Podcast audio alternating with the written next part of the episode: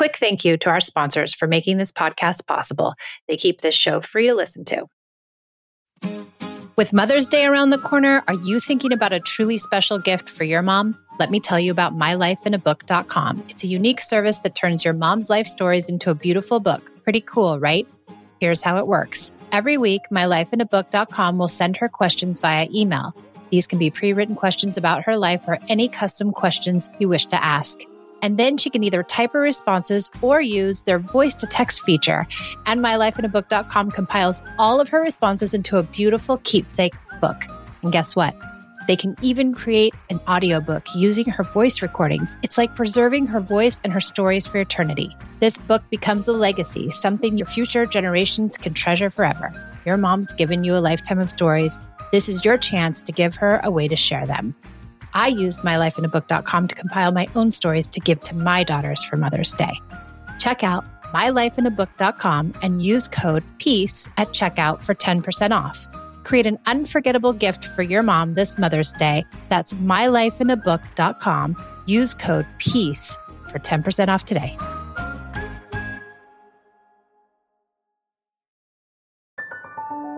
I came to parenting with everything I learned in childhood yelling, punishing, controlling, and shaming. After trying almost every method, I found connected parenting and was totally shocked when empathy, listening, doing away with rewards and consequences, and being a safe place actually worked. It moved the behaviors of my children and it felt good, especially with my very strong willed and highly sensitive oldest daughter. This podcast was born out of the idea of sharing the message and helping parents find more peace in a modern world. Welcome to the Peace and Parenting Podcast. So glad you're here.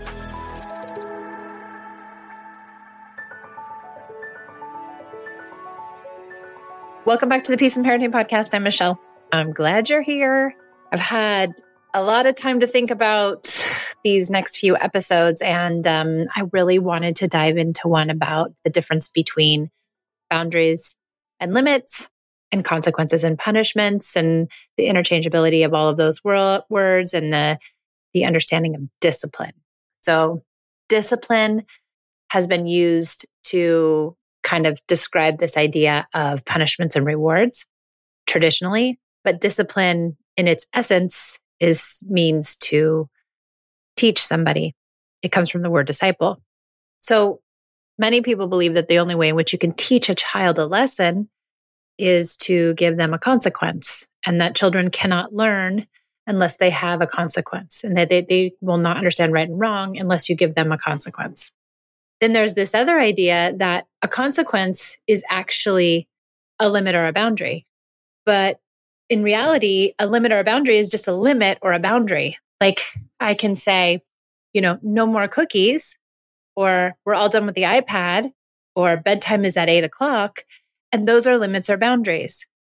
We do not have to enforce them with consequences. We can have limits and boundaries, and they can be devoid of punishments and consequences and rewards. Limits and boundaries can just exist on their own. So can rules. And often people will say, well, gentle parenting, connected parenting, respectful parenting, all these conscious parenting, all these labels that are not conventional parenting lack limits. But that just isn't true. They don't lack limits. They lack consequences. And in some cases, some of those parenting approaches use consequences. In connected parenting, we don't use consequences. And when I say we don't use consequences, I mean we don't use parent imposed consequences. If you don't do X, Y, and Z, I'm going to take your thing away. Or if you, you know, bribery can be considered a consequence too. If you do X, Y, or Z, I'll give you this thing. And rewards can be considered consequences because when you are using a reward to manipulate a child to do something, that's a consequence. That's a manipulation. So that's an external motivator. So connected parenting doesn't use external motivators where conventional parenting does. But connected parenting has limits and boundaries and rules, but it doesn't enforce them using the ideas of consequences. So then the, it begs the question, well, how do you get, and this is the question I get all the time. How do I get my kids to do X, Y, and Z? How do I get them? How do I, how to make them listen? How do I force them to do things? And I think when we're asking ourselves that question, we're asking ourselves the wrong question. I think the right question is why isn't your child doing it? Why isn't your child choosing to be helpful around the house? Why isn't your child choosing to be kind? Why isn't your child choosing to do as you ask them to do when you need them to do things? And there can be a myriad of reasons why that's happening. Could be disconnection, could be that your ask is outrageous, could be that they're making a mistake and they just don't want to do what you ask because they're in a mood or they're having a hard time or they're struggling in their own life. But instead of asking those questions, many of us go to this idea of like, well, how do I just make them do it? I want to make them do it. They're they're not doing it and it's making my life hard, so I want to make them. I want to force them. And I'm going to do it with consequences. But what does that do to the child and to the relationship that you share with the child when you're only looking to make them do things because you want them to be obedient and you're going to do it with a consequence, what does that do to your relationship? And how does your child feel about you if you're just forcing them to do the things you want to do and you're not being curious about what's going on in the bigger picture? If we zoom out with different situations, and every situation is going to be different, right? But if you zoom out and start asking yourself some, you know, getting curious and asking yourself some critical thinking questions, like, why is my child saying no?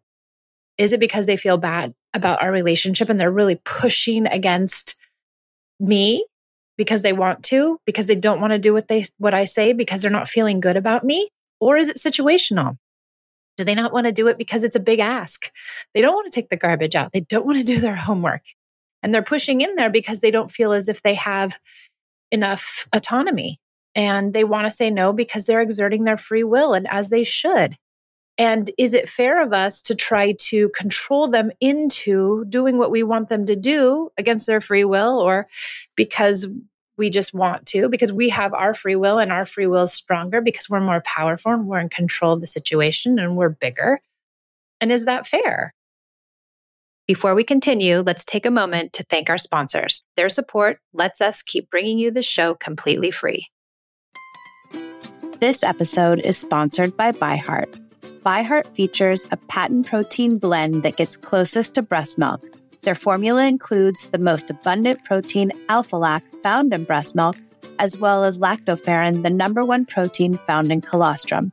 ByHeart is an easy to digest formula which includes prebiotics and an 80 20 whey to casein ratio like an early breast milk, making it great for a newborn's digestive system.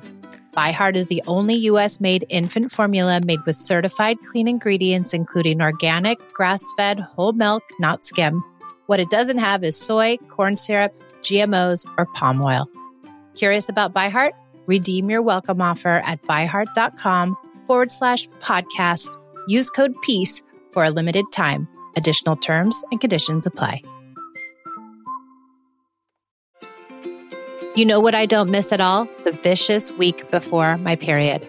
I always used to feel like I was walking in quicksand and craving the most unhealthy of foods. My sleep was always off and my moods were unpredictable. Now it's easier to manage PMS with Estrocontrol. Happy Mammoth, the company that created Hormone Harmony, is dedicated to making women's lives easier. And that means using only science backed ingredients that have been proven to work for women. They make no compromise when it comes to quality and it shows. And the biggest benefit, feeling like myself again. That's what women mention over and over in their reviews. And there are over 14,000 reviews of Hormone Harmony. For a limited time, you can get 15% off the entire first order at happymammoth.com. Just use code PEACE at checkout. That's happymammoth.com and use the code PEACE for 15% off today.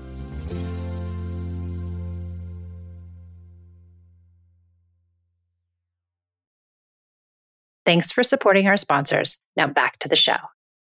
So when you zoom out and you ask yourself these questions like, is it an appropriate ask? Is my child able to do it? Are they feeling good about the relationship they share with me? You know, or are they just making a mistake? Are they just choosing the wrong thing? Now, back to this idea of limits and boundaries. When you have children who feel better about you, who feel better about the relationship they share with you, who feel better in the home that they're living in, who feel better in general, tend to adhere to limits and boundaries more frequently. Now, are they going to 100% of the time? Absolutely not. Because nobody should adhere to the boundaries in life 100% of the time blindly. I wouldn't ask you to do that. And I don't expect children to do that. And I don't do that. If I see something, it's a, it's a limit or boundary that I don't think is right, I'm certainly going to confront that and certainly going to question it and certainly going to say like oh i don't know. Actually that doesn't make sense to me. I'm not going to adhere to that limit. That's somebody who has critical thinking skills. That's somebody who is actually you know engaging in the world in a way that is intelligent. We don't want people just following limits and boundaries that don't make sense if your child believes that the limit or the boundary doesn't make sense they might not follow that limit or boundary and certainly, if they don't feel good about you, they're not going to follow your lead. So that's why connected parenting is so effective. Because when you get somebody who's endeared to you because you've treated them so well, they'll almost do anything you ask within reason. They're going to do anything you ask within reason.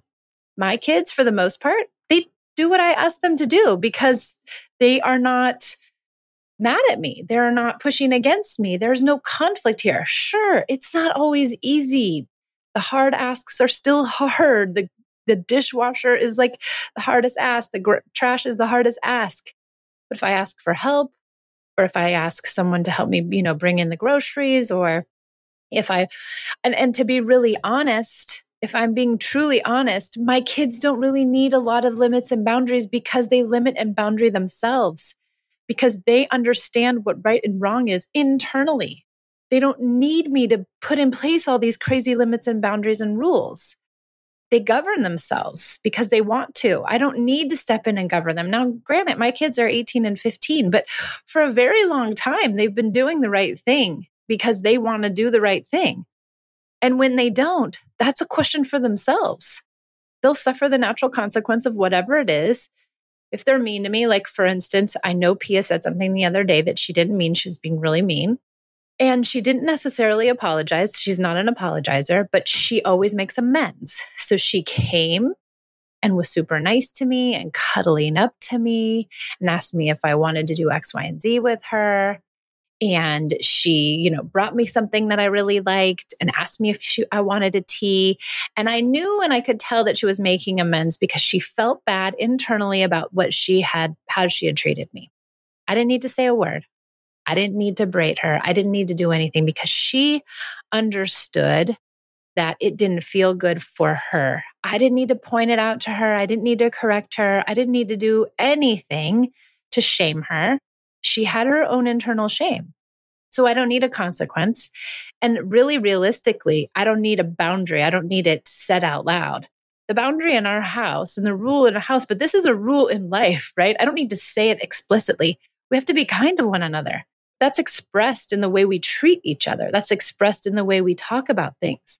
Kindness isn't something I need to tell my kids to be. Kindness is something I exemplify and model and expect. But I also don't chastise them if they can't get there because I don't always get there. I don't always say and do the right thing. I'm not always perfectly kind, and neither are they.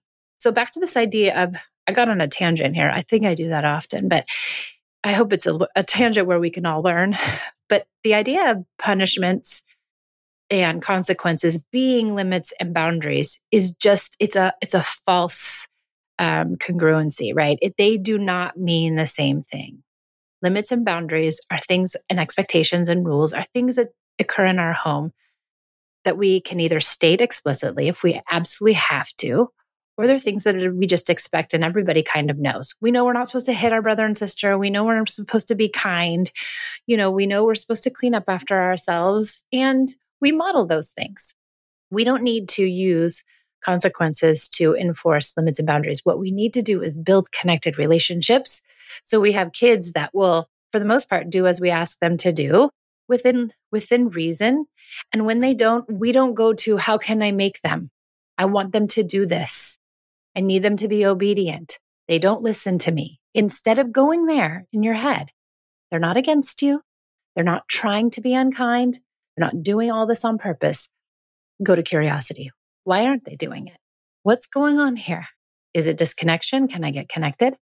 Is it because it's a bad ask? Is it because it's a hard ask and I'm going to really need to build lots of connection around this ask to get it done? Or is it because they're exerting their free will? Or, or is it because they don't feel that great about me? They don't want to do what I say. If you start getting curious, you're going to get to a better answer here around the bad question, which I don't really like. How do I get my kids to do this X, Y, or Z for me? Maybe you'll get to a new question and then you'll come up with a new answer. And then you can solve your problem around this idea. So, consequences, punishments, and rewards are not limits and boundaries. Limits and boundaries are just that limits and boundaries. And they can exist on their own without having to use consequences, punishments, or rewards. Okay, I hope that made sense and I didn't go crazy on some crazy tangent too far. And I hope to see you back on the Peace and Parenting podcast.